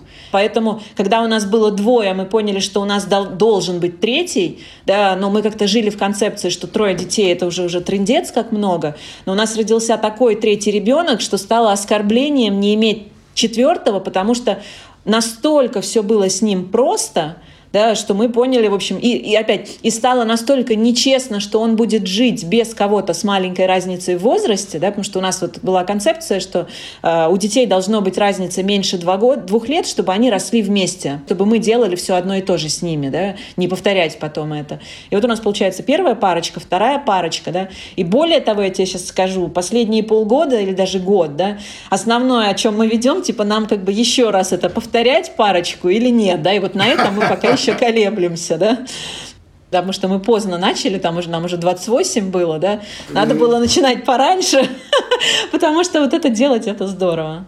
Слушай, я прям очень разделяю вот то, что ты говоришь про детей. Это тоже, опять-таки, э, по-моему, это э, этот Маск э, говорил, он там противоречивый парень, как бы с точки зрения разных каких-то. Mm-hmm. Но вот один из его тезисов, да, про то, что умные, образованные, успешные люди, они просто не имеют права иметь мало детей. Ну, просто потому что да? они перепрошивают да. планету, и вот они, да? собственно, да. как бы влияние оказывают. Да, я ровно так же, но еще тут я иногда, знаешь, мыслю такими, как издержками, то есть, условно, ну, даже не издержками, а опять-таки плечом. То есть, условно, если я а, научился, создал инструменты влияния на детей, как бы, вот зачем мне это плечо из двух детей, если я могу, как бы, плечо на четырех детей делать. То есть, технология да? проработана, да. как бы, почему ее, ну, в общем-то, да? не масштабировать. Да, да, да, да. да. Все Слушай, так. прикольно. Очень-очень круто. Да, по поводу четырех детей, парочек, да, интересно. А, слушай, давай, наверное, последний блок, просто преступный, если тебя не спрошу про него. Это а, про... Расскажи вот про опыт а, ваш а, обучения. Ты мне его рассказывал mm-hmm. когда-то вот а, в а, нашем созвоне с тобой. А, то есть как ты формируешь образовательные активности, как вообще в вашей семье формируются образовательные активности mm-hmm. у детей, а, вот как они формировались, когда вы жили в Москве, изменилось ли что-то сейчас, вот, ну и там немножко еще поспрашиваю глубже про это все, там про mm-hmm. систему плюсиков, про вашу поспрашиваю. Угу. Давай, наверное, чтобы было понятно то, про что я буду говорить, то да. самое важное, что я поняла за там первые, наверное, два года, мы сейчас, получается, уже четыре года на домашнем обучении да, находимся, или три, три, наверное, да, три, то самое важное, что я поняла за первые полгода, наверное, уже, да, угу. и это то, что избавило меня от любых переживаний, почему я сейчас всем смело советую, да, невозможно испортить ребенка. То есть ты не можешь сделать в образовании ребенка что-то такое, что ему испортит жизнь. Все, что ты будешь делать, будет ему только улучшать жизнь. И более того, если ты поймешь, что там не тянешь, не хочешь, не можешь или все что угодно, в любой момент ты это останавливаешь, и как бы делаешь ну, любые решения. Да? Это вот, э, наверное, то, что тоже важно понять тем, кто начинает заводить детей. Да? Ты не можешь испортить жизнь ребенку. Ну, не будет такой, потому что это ты ему эту жизнь даешь. условие, да. на твой взгляд. И, ну, то есть, я имею в виду, как бы в любом раскладе, или там, ну, вот я сейчас звучу, мне хочется там дополнить как-то, знаешь, со своей uh-huh. стороны. То есть, если uh-huh. ты там, условно, искренне хочешь добра ребенку, или там, не знаю, любишь его, то, в общем-то, не важно, что ты с ним делаешь, как бы, там, или что ты ему даешь, все будет хорошо. Давай вот. так, смотри, а, поскольку, знаешь как, а, в любом случае твой ребенок воспитывается в твоей семье. И угу. если мы предположим, что ты его воспитываешь, и ты не берешься за его образование, то ты все равно его воспитываешь так, как ты понимаешь. Поэтому если мы угу. берем какие-то крайние варианты, например, да, знаешь, как нам хочется предположить, ну есть же родители, которые вредят своим детям. Ну блин, ну они же будут вредить не только в вопросе согласен, образования, согласен, да, понимаешь? Согласен, Поэтому, да, да, да, да. я за то, что если, если кто-то из родителей готов взять на себя ответственность, да, и что-то его привело к этому, что он хочет образовывать детей, да, он имеет право делать так, как он это считает нужным. И если родитель считает, что как бы он получает результат, который его удовлетворяет, ну, блин, он сам родил этого ребенка, это его ответственность, это его жизнь, как, в общем, и все остальное. Поэтому я тут даже не буду делать исключения, угу. знаешь, я Согласен, как раз да, не, не да, сторонник да. исключения обучении вообще, потому что это подмывает систему. Поэтому а, это вот первое, да, то есть важно понять, ты не можешь испортить своего ребенка, ты ему не испортишь жизнь, он тебе потом не будет предъявлять, да, за это. Если ты задался вопросом, я хочу попробовать, ну, типа, что мне чего-то не нравится в образовании, может быть, я это сам попробую, да, делай. Но дальше встает следующее, то, а, опять помнишь, я говорила, самое главное — это цель. Если ты собираешься сам давать свое образование ребенку, частичное или полное, задайся вопросом, какая твоя цель. И вот дальше все, что я буду говорить, оно исключительно из цели. Да? Угу. А, мы пришли к следующей цели. Мы хотим детям показать мир. Мы хотим им показать, что мир очень разный. И мы хотим дать им возможность самим выбирать, какую жизнь они будут проживать к какой цели они будут идти, в какой стране они это будут делать, какие ценности они к себе да, потом выберут, да, и чем они будут наполнять свою жизнь, с кем они это будут делать. Вот мы хотим, чтобы у них был выбор. И наша задача как родителей сделать так, чтобы этот выбор у них был как можно более широкий. Чтобы они мыслили не там одним городом или деревней и даже не государством, а всем, всей планетой чтобы они знали разные вариации обучения, которые могли быть, чтобы они смогли попробовать, знаешь, как это, олимпиадный подход, когда там, знаешь, если ты не, не победитель мировой олимпиады, то ты как бы пропал, да, так и свободное, что типа я там сам буду решать, да, там, не знаю, с, а, там, пусть природа нас изучит, да, а, нас обучит, то вот мы хотим, чтобы они смогли иметь кругозор, чтобы они смогли увидеть разные жизни, вот разное все, чтобы к тому моменту, как они вырастут и могут принимать свои решения, у них эти решения были обоснованными. Они достаточно много видели, чтобы выбрать для себя цель жизни, и они достаточно много пробовали для того, чтобы понять, какие у них есть механизмы для этого достижения. Вот. И поэтому именно это находится внутри нашей системы построения обучения. А все остальное, пожалуй, да, это тоже уже мелочи. Знаешь, типа, какие я курсы выбираю, да, какие я платформы выбираю. Это все вторично, потому что если вот стоит такая цель, да, то это все может меняться. И у нас в целом каждый год не похож на предыдущие, потому что ты не можешь, то есть как-то вот эта вот цель, в ней же не написано, что они должны знать там Олимпиаду на уровне физмата, там, да, ну, то, вернее, математику на уровне физмата, да, э, играть на пианино и что-то еще. Там этого нет. Поэтому в рамках каждого года, когда мы ставим какие-то там академические, образовательные и там э, мышленческие цели на этот год, мы задаемся вопросом, окей, в рамках вот движения к нашей цели, да, что мы можем сделать за этот год, какие у нас есть инструменты, чего мы можем достичь, чему мы хотим их научить. Да? Мы думаем сначала сами, а потом как бы, да, я ищу а, способы, как это реализовать, а потом мы зовем детей и им рассказываем. Вот смотрите, вот что мы видим, да, к чему мы с вами идем, вот что я нашла, да, и вот что я хочу вам предложить. Дальше они из этого выбирают то, что им нравится – есть какие-то вещи, которые там, ну, как, знаешь, типа по умолчанию идут, да, ну, то есть вот мы так решили, да, например, мы исходим из того, что все-таки мы русские, да, и это никуда никогда не денется, да, и значит тогда мы хотим, чтобы у детей было русское образование, да, то есть мы не уходим от там российского школьного, да, образования, но при этом оно не является для нас центральным, да, они должны пройти этот материал более-менее плюс-минус, да, это там по, по каким-то там по программам государственным, да, просто потому что кто-то об этом уже подумал. И дальше все, что мы дополнительное хотим, оно, оно будет сверху. Поэтому, например, если у меня дочке не нравится там в шестом классе, который у нее сейчас будет, ну вот ей не нравится ботаника, да, ну вот, блин, ей не хочется разбираться в растениях, да, но я говорю, смотри, вот примерно там треть времени, которое мы тратим, да, это вот на то, чтобы вы получили русское образование. И вот в русском образовании в шестом классе идет ботаника, вот давай тогда оставь это на меня, да, вот это моя зона ответственности. Я не буду тебя просить там блестящие какие-то результаты, да. Вот твоя задача пройти, изучить. Хочешь на это тратить минимум времени, ради бога, да? Твоя задача пройти, там, условно, да, они там должны какие-то оценки получить, да, то есть, ну, как бы а, зачтено, да, условно. А все, что тебе другое хочется, да, у нас есть там другая треть времени, которая наполнена тем, что как бы приводит к кругозору и к развитию, да, и это моя цель, да, кругозора им давать жизненного. А вот что внутри этого кругозора будет, они могут э, уже выбирать. Я принесла им 12 разных курсов, да, и платформ, которые решают задачу развития развития кругозора, да, вот такого интересного.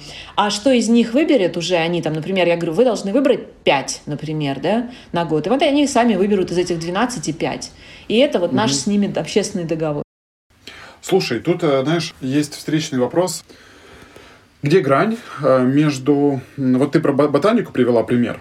Наверняка возникали ситуации, когда ты считала, что надо, или там, не знаю, надо дойти до какой-то следующей точки, а ребенок в какой-то момент хотел остановиться. Ну, не знаю, там ему вначале нравилась там художка, ну, условно. А потом полгода прошло, и он сказал, слушай, в трубу. Вот, не нравится, не хочу, и так далее. Вот как в этот момент ты принимаешь решение? Вот, когда остановиться, когда продолжать? Ну смотри, то есть опять же, давай так, а, у нас есть некие три линии, да, такие. То есть первая это опять же школьная программа. Раньше была школьная русская, сейчас это условно школьная русская и Э, школьное международное, да, то есть мы оба берем, да, там британско-американское, да, например. А второе – это углубление предметов, которые вот мы вместе с детьми, как в своей семье, приняли важными, знаешь, такими основообразующими, да, то есть для нас это, например, математика, там, алгоритмика, да, ну вот что-то такое, да, раньше были языки, сейчас они уже перестали быть языками, типа потому что это теперь просто инструмент. Вашей, да? да, да, да, ну то есть мы выбираем, да, их, то есть они в целом пока не менялись, но, безусловно, могут еще поменяться да. Ну, хотя сейчас туда история добавилась, да, потому что они подросли, вот сейчас история там уже находится. И третье — это как раз расширение кругозора, то есть когда мы мир знаем с разных точек зрения, это развитие своего интереса, и углубление в том, что тебе хочется углубляться. Да? И вот если в первом там более-менее как бы, ну, нет альтернатив, и дети с этим согласились, да, то есть вот идет программа, и ты как бы ее делаешь, да, ты можешь этим увлекаться, ты можешь делать это блестяще или можешь делать это посредственно, нас это устроит. Ты можешь в целом, если ты способен как бы, да, а, пройти там тестирование по всем предметам, да, и ты не углубляешься, но ты можешь это сделать, ты имеешь представление. Нам этого достаточно в целом. Мы как бы не ставим, да, чаще всего у них все равно равно хорошие да, оценки получаются, но это не цель. Да? А вот третий блок – это то, где мы не ставим норм. Да, то есть, например, у меня ребенок, а, там, Влад, да, вот ему 9 лет, он очень увлекается, естественно, научными. Он сжирает, то есть, знаешь, динозавров, химию, там, физику, не знаю, даже кулинарию, да, и вот он прям вот погружается в это, да, ему очень нравится, он просто сжирает эти курсы, и дальше мы как бы определяем, куда он дальше это пойдет, да, его в целом все устраивает.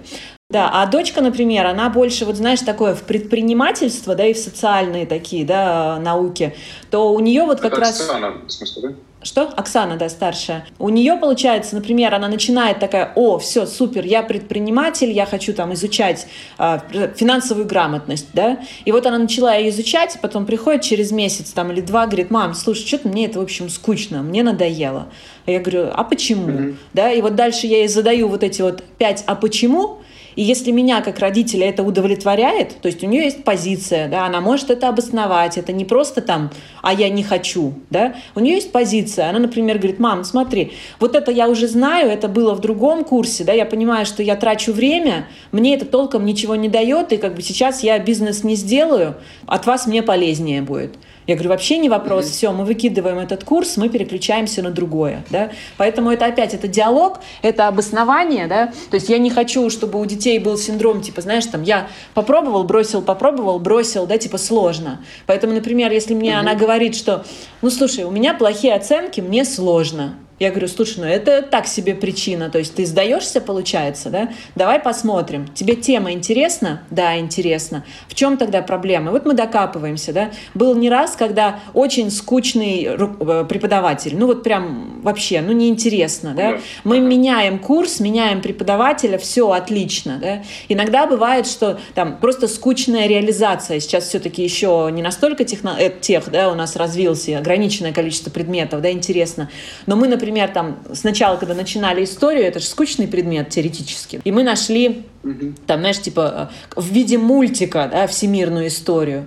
Она это с диким удовольствием, да, и после этого у нее родился интерес, да, и получается, что важно вести диалог с ребенком, да, и прекращать это делать, когда, то есть вы поговорили, обосновали, понятна причина, и вы либо отменили, потому что действительно, ну там, неинтересно ребенку, да, например, вообще эту тематику да, попробовал. Согласен, да, согласен, либо, да. либо второй, да, задача уже руководителя, о, господи, руководителя, видишь, бизнес-семья одно и то же, да. Задача родителя как раз найти инструменты, чтобы дать ребенку знания в том формате, в котором ему будет интересно, и он готов их будет брать. Да, да, супер здраво. Слушай, а вопрос такой, а как с английским а, у вас на текущий момент? В какой момент ты как бы добавляла английский, каким способом, чтобы повысить эффективность его восприятия? А, у нас было несколько этапов. А, в каком году, сейчас я скажу, наверное, в двадцатом году или даже в девятнадцатом. Нет, в общем, а, сколько-то лет назад мы переехали в Москву. А, как раз после того, как мы вернулись из Штатов, я обучалась в Сколково, да, потом мы поняли, что мы, похоже, в международную страну пока как-то не готовы, и бизнес начали реструктуризировать, но изменений хотелось, да, а в России, собственно, если ты в Питере живешь, то менять, в общем, помимо Казани, если вот как твой способ, да, то, наверное, это только Москва, поэтому переехали в Москву, mm-hmm. да, и при переезде у нас как раз это вот было первое наше знакомство. Мы решили, что мы, раз уж мы в Москве, это лучшее образование в России, и мы пошли там в одну очень хорошую школу, там, да, айбишную. И мы за месяц или полтора приехав туда, при том, что это был на тот момент большой бюджет семьи, мы поняли, что, вернее, я поняла, что а мне это не дает никакого удовлетворения, я не вижу пользы для детей – да, и я понимаю, что это плохо, у меня даже дочки там плохо, да, она мне приходит и говорит, ну я не хочу там учиться.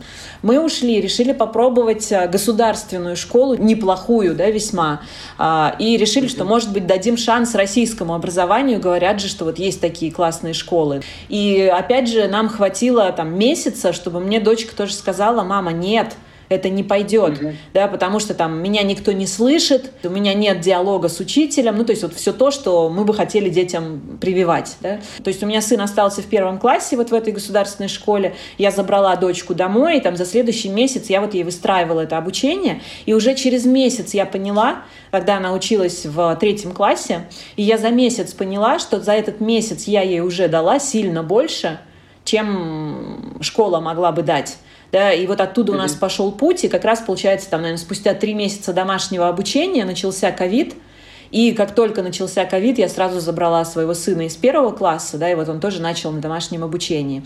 Когда мы переезжали в Москву, нам стало понятно, что у нас есть цель тогда уже, да, что мы хотим международность сделать. И английский язык в нашей международности, да, он номер один, что тебе требуется. Да. И мы думали, как мы можем сделать так, чтобы это не просто репетитором было, и мы взяли няню-филиппинку да, и она начала mm-hmm. у нас жить, то есть у нас английский стал как бы а, частью нашей жизни. К тому моменту у меня а, вот старшие дети, да, то есть которые первый и третий класс, они, знаешь, типа на английском говорили в рамках там, не знаю, 100 базовых слов, которые там вот в частной школе mm-hmm. какой-то, да, не специализированной на английском, там чему-то их научили, типа, знаешь, там считать какие-то базовые слова, там меня зовут, ну не да, больше, да, да. И когда у нас дальше появилась а, няня, да, то а, они перестали в течение там месяца считать английский чужеродным да, потому что они до этого не любили, то есть это какой-то чужой язык. Теперь он стал не чужим, теперь на них говорит как бы человек, который живет с нами в одном доме. А Штаты не поправили эту, их отношение к языку, когда вы в Штаты гоняли все вместе? Или вы детей не брали тогда? А, ну, Нет, а дети, естественно, там брали, были. Да, но, брали, во-первых, они были маленькие, да, во-вторых, у нас не был таким фокусом. То есть, ну, я бы сказала, что тогда Нет, у нас я скорее не, про, не про э, знание языка, а про отношение к языку. Вот Штаты не как бы изменили это отношение к языку? Я бы сказала нет. То есть, у нас, пожалуй, никакого влияния это не оказало. Опять же, у нас цели тогда не было, понимаешь, да?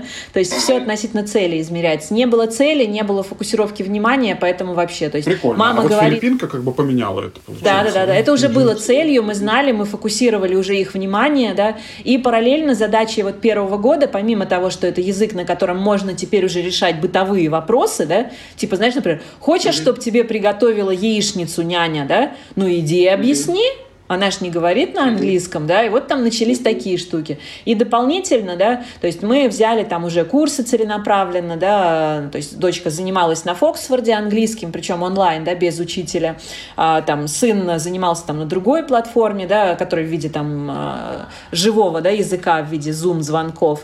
И получается, что результатом первого года нашей цели по английскому стало то, что они на любые бытовые темы стали говорить нормально, да, то есть они вот свободно общаются, да, за первый год.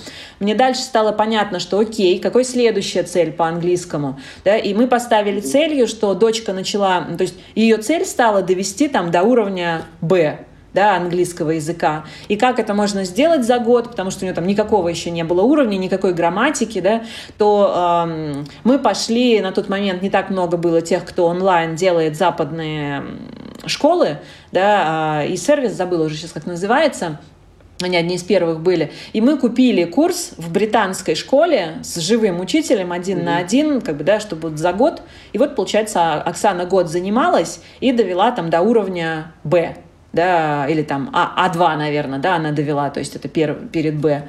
И пока она занималась, стало понятно, что, в общем, а, а, сын как раз начал на Фоксфорде да, заниматься, то есть он как бы с опозданием mm-hmm. на год да, за Оксаной шел. И далее у меня э, задача на следующий год была типа, а давайте я попробую добавить помимо английского еще два предмета школьного на английском языке, типа математика и science, а, вернее science, там, да, science и математика.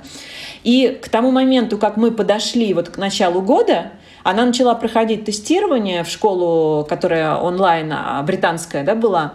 И она прошла тестирование, вот получается, на уровень Б, и ей сказали, слушайте, а почему вы только три предмета хотите? У нее уже уровень, она потянет все. И там была как бы полная программа на британском языке. Слушай, да? круто. То есть, получается, вам хватило года как бы, с хорошим преподавателем, ну, условно, года и там... Полтора. Полтора. Ага, Полтора для года. того, чтобы она да, потом да. могла воспринимать уже другие предметы, и вот закрутилось это самонакапливающееся. Да, но я тебе сейчас, да, я тебе добавлю следующее, да, но поскольку у нас дети парочками, то когда она проходила тестирование, я думаю, слушай, ну, вроде наступило время, у меня же как бы опозданием на год, теперь сыну пора идти на английский язык. И он прошел тестирование. И он прошел тестирование на А1, А2, хотя как бы мы не ставили такой цели. И нам сказали, слушайте, а почему вы-то его не отдаете? Он тоже готов учиться. И он этим же годом пошел на ту же программу, что и она, то есть они, как бы вот, получается, сейчас вот весь год обучились целиком mm-hmm. на британской программе, да, вот все предметы на английском языке. В смысле, а британская программа это какая-то российская компания, которая делает британскую, или это скорее как бы британская? Это, это международная, это московская международная школа офлайн, там Moscow International mm-hmm. School, которые запустили mm-hmm. онлайн свой вариант просто, да, и вот нам, нас он устраивал, и мы mm-hmm. от них отучились. Соответственно, поскольку, опять же, знаешь, когда у тебя есть цель, да, то к ней путь, он а, кусочками да, идет. Вот, например, в этой школе на второй год мы оставаться не будем, потому что цели на этот год у нас уже сильно выше, чем предыдущие. Слушай, понял, да, по поводу английского языка. Скажи, пожалуйста, вот э, по поводу целей, направлений вот этих трех, э, там, как бы наращивания кругозора и выбора, э, в целом понял, ну, наверное, так для себя я это упрощаю, э, что это как бы дать возможность детям напитаться разными-разными там, образовательными, ну, вообще просто разным опытом до какого-то возраста, чтобы они потом могли осознанно этот опыт там утилизировать в виде там каких-то решений, там увлечений, не знаю, ну, уже прям сильно такой dive-in сделать. Вот вопрос теперь, знаешь, вот этот вот, э, я его не буду ставить прям знаешь, так э, по классике, типа, а как же всякое вот это вот социальное взаимодействие в школе и все такое, как бы социализация. Нет, скорее вот скиллы, как ты догоняешь скиллы, вот, не знаю, выстраивание отношений, как бы решение конфликтов, а, отстаивание своей позиции, как бы умение слушать другого человека, они решаются за счет братьев и там сестер и семьи, или ты как-то еще добавляешь? Видишь, у нас же есть стратегическая цель, да, мы, мы сделаем экосистему, да, Поэтому, uh-huh. то есть э, я сторонник того, что самый большой обман, что школа это социализация. Да, я за то, что, во-первых, там социализации нет, или если она есть, то она весьма не та, которую ты бы хотел как родитель иметь, и что там скорее э, ребенок берет гораздо больше вредных паттернов жизненных, да, если только ну, ты не готовишь его к той жизни, к которой вот готовит школа, да, когда ты сидишь, ты выполняешь то, что тебе говорят, ты не задаешься вопросом и прочее, да, ну, мы, более современные школы сейчас пока оставляем, да, за скобками. А, и поэтому я, во-первых, за то, что социализация в семье, она гораздо важнее, да, поэтому будет здорово, когда много детей, да. Во-вторых, э, мы стараемся жить в таких местах, где вокруг нас много детей, да, то есть, например, там в коттеджном поселке, да, где у них тоже есть вот этот социум такой, да, и поэтому задача этот социум обеспечить. Если нет своей большой семьи и большого количества детей, да, то тогда вот социум вокруг. Даже когда мы сейчас приехали на Бали, например, да, и здесь живем, то практически каждую субботу к нам приезжают э, там в гости семьи с детьми разного возраста, и с которыми мы проводим там почти целые дни. Или с ними здесь куда-то едем, да. И у них дети есть маленькие, более взрослые, там любого возраста, и они вот с ними соприкасаются. Кто-то из них становится там друзьями, да, с которыми мы там каждые, не знаю, вторые, третьи выходные проводим. Кого-то мы видим один раз. И вот в этом я вижу гораздо больше ценности, чем, mm-hmm. знаешь, вот в классе, который тебя поместили, выбирать там ты не можешь, поэтому э, вот дополнительно, когда дети растут, они отлично находят себе социум в, в онлайне да, потому что, например, у меня все-таки дети там э, исходная такая базовая платформа, это все-таки Фоксфорд, да, и в этом смысле э, там молодцы, там есть много каналов общения, то есть пускаете ребенка там ВКонтакте, да, есть ВКонтакте, есть у него доступ к Телеграмму, есть чаты в Телеграме, и пускаете в Дискорд, есть Дискорд, да, э, там есть дополнительные онлайн, как бы, где вы можете вживую с детьми общаться, да, и получается, что у меня там у детей есть как минимум там четверо приятелей, которые по всему миру рассредоточены, с которыми они там делают вместе Minecraft-сервер, например, да, и вот они онлайн. Они иногда в Zoom е созваниваются, там о чем-то говорят, да. Дочка у меня начала писать стихи, да, нашла сама себе в интернете там форум, ну или вернее платформу, где свои стихи, да, размещают, и там манги, да, на которой она пишет. Она там потом нашла девушку, там, которая старше ее на 4 года, да, которая тоже пишет мангу. Вот они теперь общаются, да, потому что у них одни интересы. И это настолько шире возможность, чем то, что дает школа, да, что, в общем, я считаю, что когда говорят про социализацию, это скорее ну, вот просто проекция своих страхов, что ты не сможешь ребенку это обеспечить. Поэтому, опять же, наш способ, наверное, он не для всех, потому что это тот случай как раз про брать ответственность. Да? Если ты ребенка забираешь из школы, то ты берешь на себя эту ответственность. И встает вопрос, ты это потянешь или нет. Поэтому, если думаешь, mm-hmm. что нет, ну не дергай, пусть тогда школа за это отвечает, да, и тогда успокойся и не переживай по этому поводу. Не готов забирать из школы, но хочешь что-то сделать больше, сделай переходный этап. У нас есть очень много друзей, которые не были готовы радикальные такие сделать действия, но они отлично от нас взяли какие-то кусочки, да, и у них, например, в субботу ребенок там занимается там на Фоксфорде или где-то еще развитием кругозора, да, или там какие-то у нас платформы, которыми мы занимаемся, зацепили. Иногда дети этим очень увлекаются, достаточно часто, они готовы это после школы делать. Да? Иногда родители проще начинают к школе относиться менее требовательно, да, и освобождают ребенку там а, половину времени от школы, например. Да? То есть разные есть варианты, это как раз не белое и черное. Это, знаешь, да. вот, э, наверное, если говорить еще, что все-таки часто это женская задача, да, ну, все, что связано с детьми, то над женщинами вот эти как раз социальные такие, да, или общественные догмы, это когда женщина еще первый ребенок, и вот она пытается там, например, год, два, да, и вот это вот жуть такая, знаешь, ты вот смотришь, а вот у Тани в год уже пирамидку собирает, да, и вот женщина вечно живет в состоянии, что типа, а вдруг я чего-то ребенку не додаю. И вот это вот, а, знаешь, я, наверное, ровно два года как раз, да, выносила себе вот этим мозг. У меня были очень хорошие подруги, знакомые, знакомые, да, которые много делали для детей, я вот как бы все, я прям себе мозг выносила, что я не все даю, что у меня ребенок в полтора года еще в Эрмитаж ни разу не съездил, ну вот такое, да. И, и мне очень помогло а, то, что а, ты просто понимаешь, что если я переживаю, что я чего-то не додаю, значит, надо взять и додавать. Да? А если я не готова додавать, то надо прекращать переживать. Переживать, да. Угу. Угу. Слушай, Ань, прям огромное, огромное спасибо. Я уже, ну, как бы понятно, что у меня есть куча вопросов еще, и там по твоим таким мощным бизнесовым заявлениям, и по танк стайл, и по цели, женщина цели дает, мужчина дает, как бы там возможности, как ты правильно сказала, а, показывает возможность реализации, поэтому тоже отдельно мы поговорили, сейчас уже не буду ничего этого задавать. Прям супер жадно тебя слушал, спасибо огромное, очень-очень много откликается, прям огромное удовольствие с тобой пообщаться. Я искренне желаю счастья, радости, достижения стратегических целей в более короткие сроки еще, знаешь. Ой, хорошего тебе дня, да, хорошего дня твоей Да, семьи. я правда, знаешь, это буду рада, если мы в обратную сторону как-то встретимся, да, и я тебе позадаю. Ладно, было тоже удовольствие с тобой общаться, поэтому тоже спасибо большое за пинг. Thank you.